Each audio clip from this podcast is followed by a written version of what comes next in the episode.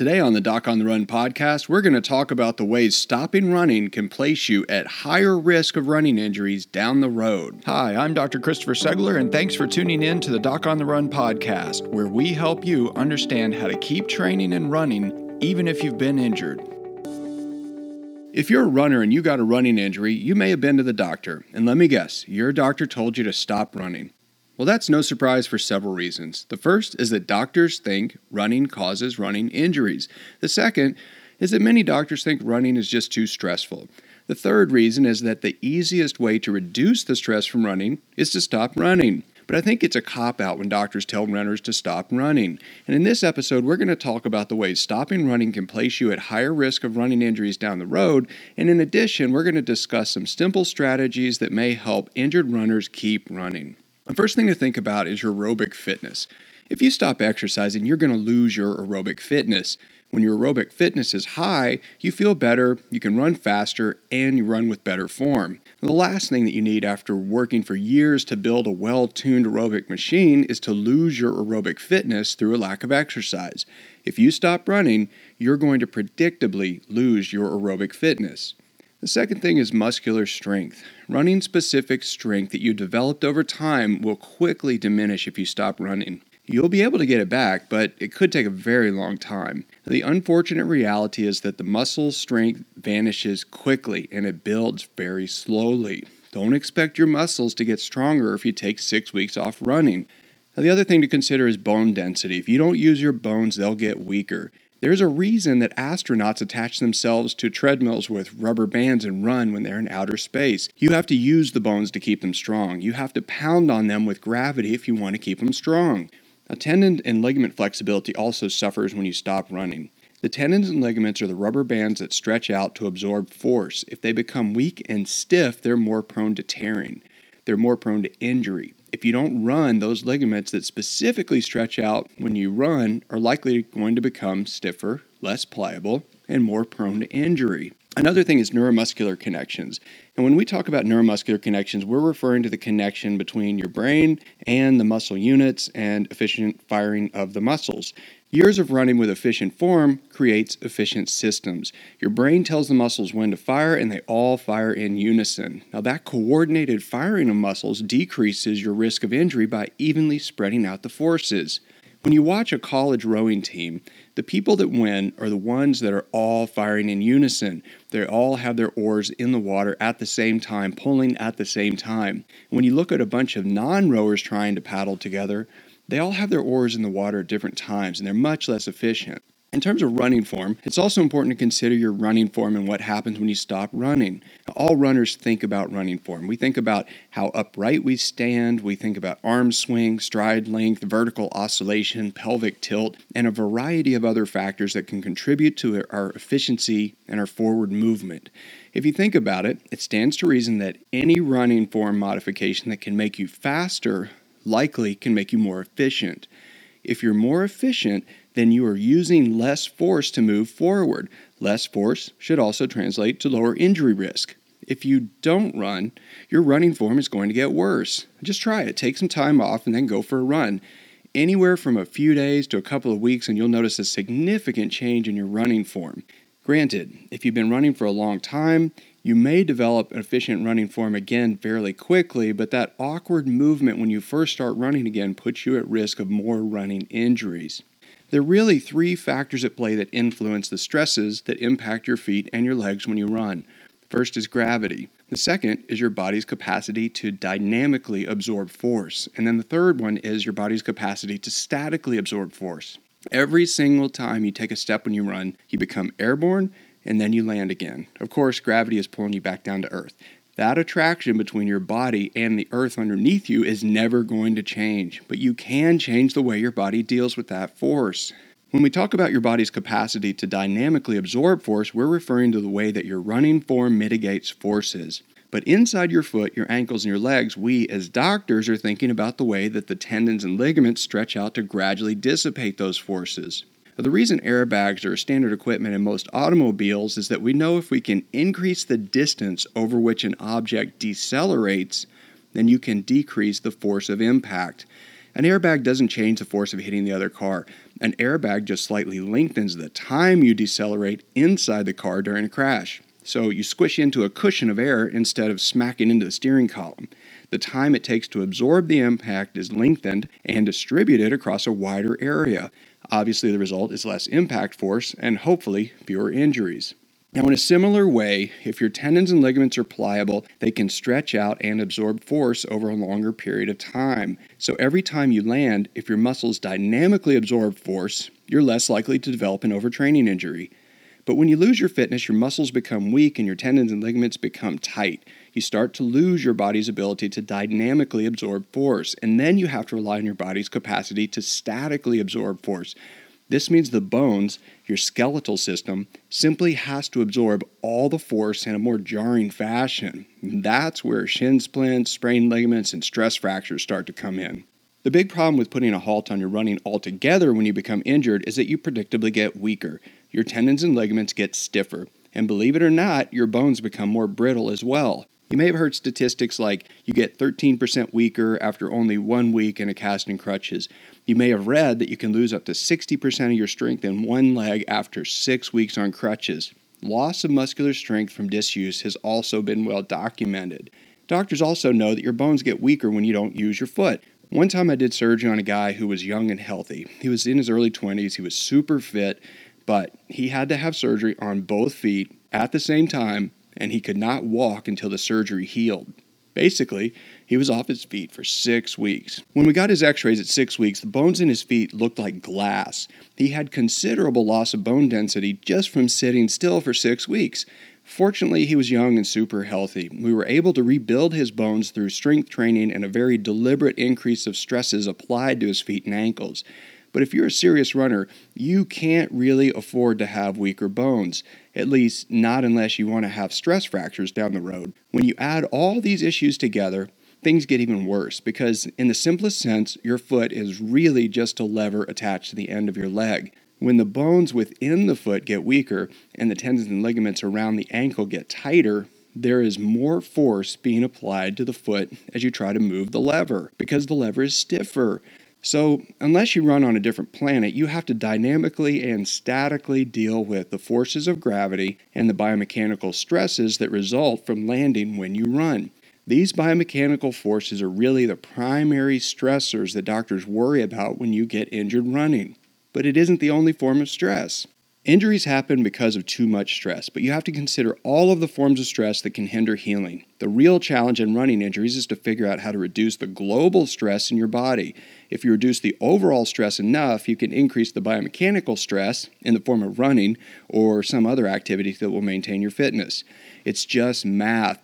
Your task when you get an overtraining injury really is to force your doctor to help you try to reduce the collective stresses enough to allow running and permit healing all at the same time. Here are some of the other forms of stress that should be evaluated when you get a running injury. This is the Doc on the Run podcast. Don't go anywhere. We'll be right back. What's a virtual doctor visit? The idea of not running at all while waiting for my foot to heal was simply depressing. I really needed a second opinion from an expert, someone who specializes in helping runners. What you'll get from Dr. Segler, in my experience, is expert runner and medical care that's individualized for your needs. I left with actionable steps to recover from my injury. Dr. Segler is different, and I felt heard, didn't feel patronized, and I felt like he prioritized getting me back to running as soon as possible, as much as I did. I just couldn't see sitting around for six weeks knowing my hard earned fitness would vanish. I know Dr. Segler is an expert, and I wanted to see him in person. But frankly, I just couldn't afford the cost of a house call. I saved enough money to pay for my next marathon registration. You'll have an appointment with Dr. Segler, whether it's via Skype or on the phone. You can expect one, he's going to be on time. Two, he's going to be able to spend more time with you than the typical uh, visit in a doctor's office. And both of those are going to result in a more effective diagnosis and treatment plan for you. I'm a young woman in the Philippines and I hurt my ankle yesterday. I just wanted to say thank you and that it's such a relief to be able to find a website like yours and get some information when I'm in a place with uh, little to no medical care. So I just wanted to call and say thank you. You're awesome. Book a virtual doctor visit and get a second opinion online today. Welcome back to the Doc on the Run podcast. Here are some of the other forms of stress that should be evaluated when you get a running injury. Now, the first thing is biomechanical stressors, and we already talked about this a lot. Biomechanical stressors come in all different forms. They have to do with the way you land, the shoes you wear, and your unique running biomechanics. If you choose the appropriate running surfaces and you run with the form that is the least stressful you're capable of, you can reduce the amount of running stress. If you run on a packed dirt trail, it will be less stressful than running on concrete. If you run on a jogging track that is a cushioned surface, you will have less biomechanical stress than if you run on asphalt. If you have plantar fasciitis on your right foot and you run in the road with your back to traffic, the slope of the road will supinate your right foot and decrease the biomechanical stress to your healing plantar fascia. It may be worth getting a run form analysis or reconsidering the shoes that you choose if you want to decrease the amount of biomechanical stress as you continue to run. Another thing to think about is hormonal stressors. Hormonal stressors refer to any dysfunction in the body that can disrupt your biochemistry. Thyroid dysfunction is a common problem. The thyroid gland, the pituitary gland, the kidneys, the pancreas, and the liver can all increase the global amount of stress in your body if they're not functioning properly. It often shocks me when I see young, healthy runners who train and seemingly have an enormous amount of respect for the body, Yet they never get an annual checkup with their internal medicine doctor just to confirm that the machine is all working properly. Another thing to think about is environmental stressors. The environment itself can be stressful. Pollution from automobiles, pollen from trees, and other pollutants all have to be processed and expelled from your body. If you're taking in material from the air that you breathe or the water that you drink, your body has to remove it. That takes energy and it increases the amount of stress. And whenever I go to Houston to visit my sister, we we usually run at Memorial Park, and Memorial Park is likely the most popular running spot in the entire Houston metropolitan area. Interestingly, it is also surrounded by about 20 lanes of freeway traffic. Interstate 10 is on one side, the 610 freeway is on the other side, and Memorial Drive is on the other side of the park. And it seems fascinating to me that many runners choose to run in a place that has often been documented as having the very worst air quality in the Houston metro area.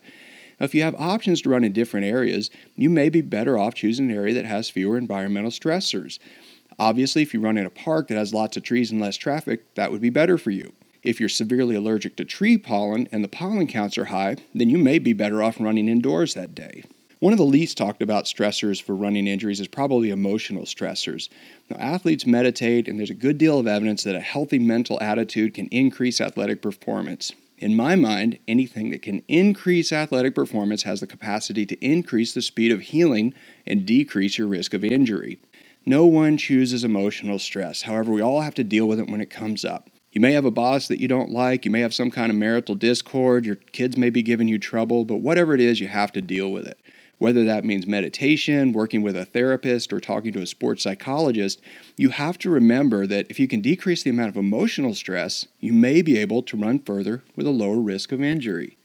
Another thing to think about is nutritional stressors. Nutrition is not what you eat. Nutrition refers to the nutrients you take in, absorb, and incorporate into the cells. Whether you have Crohn's disease or an unhealthy diet, you're not going to get all the nutrients you need. If you're pregnant or breastfeeding, you can also expect that the nutrients you take in when you eat are going to be preferentially distributed to your baby instead of rebuilding your tissues after you run. You also have oxidative stressors, and I recently did an online search for medical journal articles on the term oxidative stress and wound healing. Basically, I was preparing for a talk I was going to give at a medical conference on running injuries, and I wanted to include some discussion about oxidative stressors. And there were almost 20,000 medical journal articles on the topic, and this is peer reviewed medical journal articles, not topics just written by average people. Now, this is likely a good topic for an entirely separate episode, but in short, Oxidative stress is what happens when tissue damage occurs. This can be combated with nutritional supplements and a host of different factors. Attempting to reduce the amount of oxidative stress in your system, whether through increasing your antioxidant fruit and vegetable intake or through specific nutritional supplements designed to combat oxidative stress, you have to do something to try to reduce every form of stress that you can manage. You wouldn't believe how many times I've seen runners who think they didn't change anything, but suddenly developed an overtraining injury like Achilles tendonitis, a metatarsal stress fracture, or plantar fasciitis. Many times they're just baffled. They've been doing the same routine week in and week out for years. No increase in mileage, no new coach, and no big change in terrain. But then I start searching for stressors other than the biomechanical stressors that can contribute to injury risk. And when I probe a little deeper, something interesting almost always happens. I hear things like, I took on a new position at work, I just had a baby, I've been on a new rigorous diet for the past few months, my father recently passed away. I recently had a thyroid problem, but it isn't related to running, and I'm taking medication for it. I decided to start a second business in my spare time. I just got divorced. I've been traveling a lot for work recently. All of these life events can contribute enormous amounts of anxiety and stress. And while many runners just think of it as anxiety, you should really think of it as stress. Granted, many doctors don't really seem to get around to asking these sort of questions. They just hone in on the biomechanical stress the number of miles you run, the surfaces you run on, or the running shoes you wear. What you have to realize is that all of the stress pushes your threshold for injury lower. If you have a lower threshold for an overtraining injury, then it stands to reason that you have to run less to stay under that threshold for recovery. But it's not just the stress from running, it's all the stresses added together. It may help to think about your threshold for injury instead as your threshold for recovery. Whether you think of it as recovery or injury, it's basically the same thing. They're just moving in opposite directions. So if you're trying to recover from an overtraining injury, you want to stay active or continue to run while you heal the injury, you have to reduce all the other stressors so that you can increase the mechanical stress, which is running. The key point here is that if you reduce the emotional stress, the hormonal stress, nutritional stress, if you reduce all those different forms of stress enough, then in theory, you can increase the biomechanical stress and stay under your threshold for healing or your threshold for recovery. And you can keep running so you don't lose all your fitness, you don't lose your neuromuscular connections, you don't lose your running specific fitness or your running form. This way, when the overtraining injury fully heals, you can get back to running with less worry of a series of chronic recurring injuries that sideline so many athletes. So, although your doctor may truly have your best interests at heart when she tells you to stop running, that advice may actually be counter to your long term goal of continuing to run for a lifetime. Make sure that you explain your running goals to your doctor. Ask her to help you come up with strategies to mitigate the forces of running. Figure out ways to decrease the stresses from running so that you can still heal while you keep running. But if your doctor refuses to help you figure out how to heal and keep running, start looking for a doctor who treats runners and who might help you run and heal the running injury. You can either find a local doctor in your area, or you can even get a remote second opinion through web consultation or phone consult from a running expert who offers telemedicine consultations for runners. Remember, the goal isn't just to heal, the goal is to run. If you have a question that you would like answered as a future edition of the Doc on the Run podcast, send it to me, and then make sure you join me in the next edition of the Doc on the Run podcast. Thanks again for listening.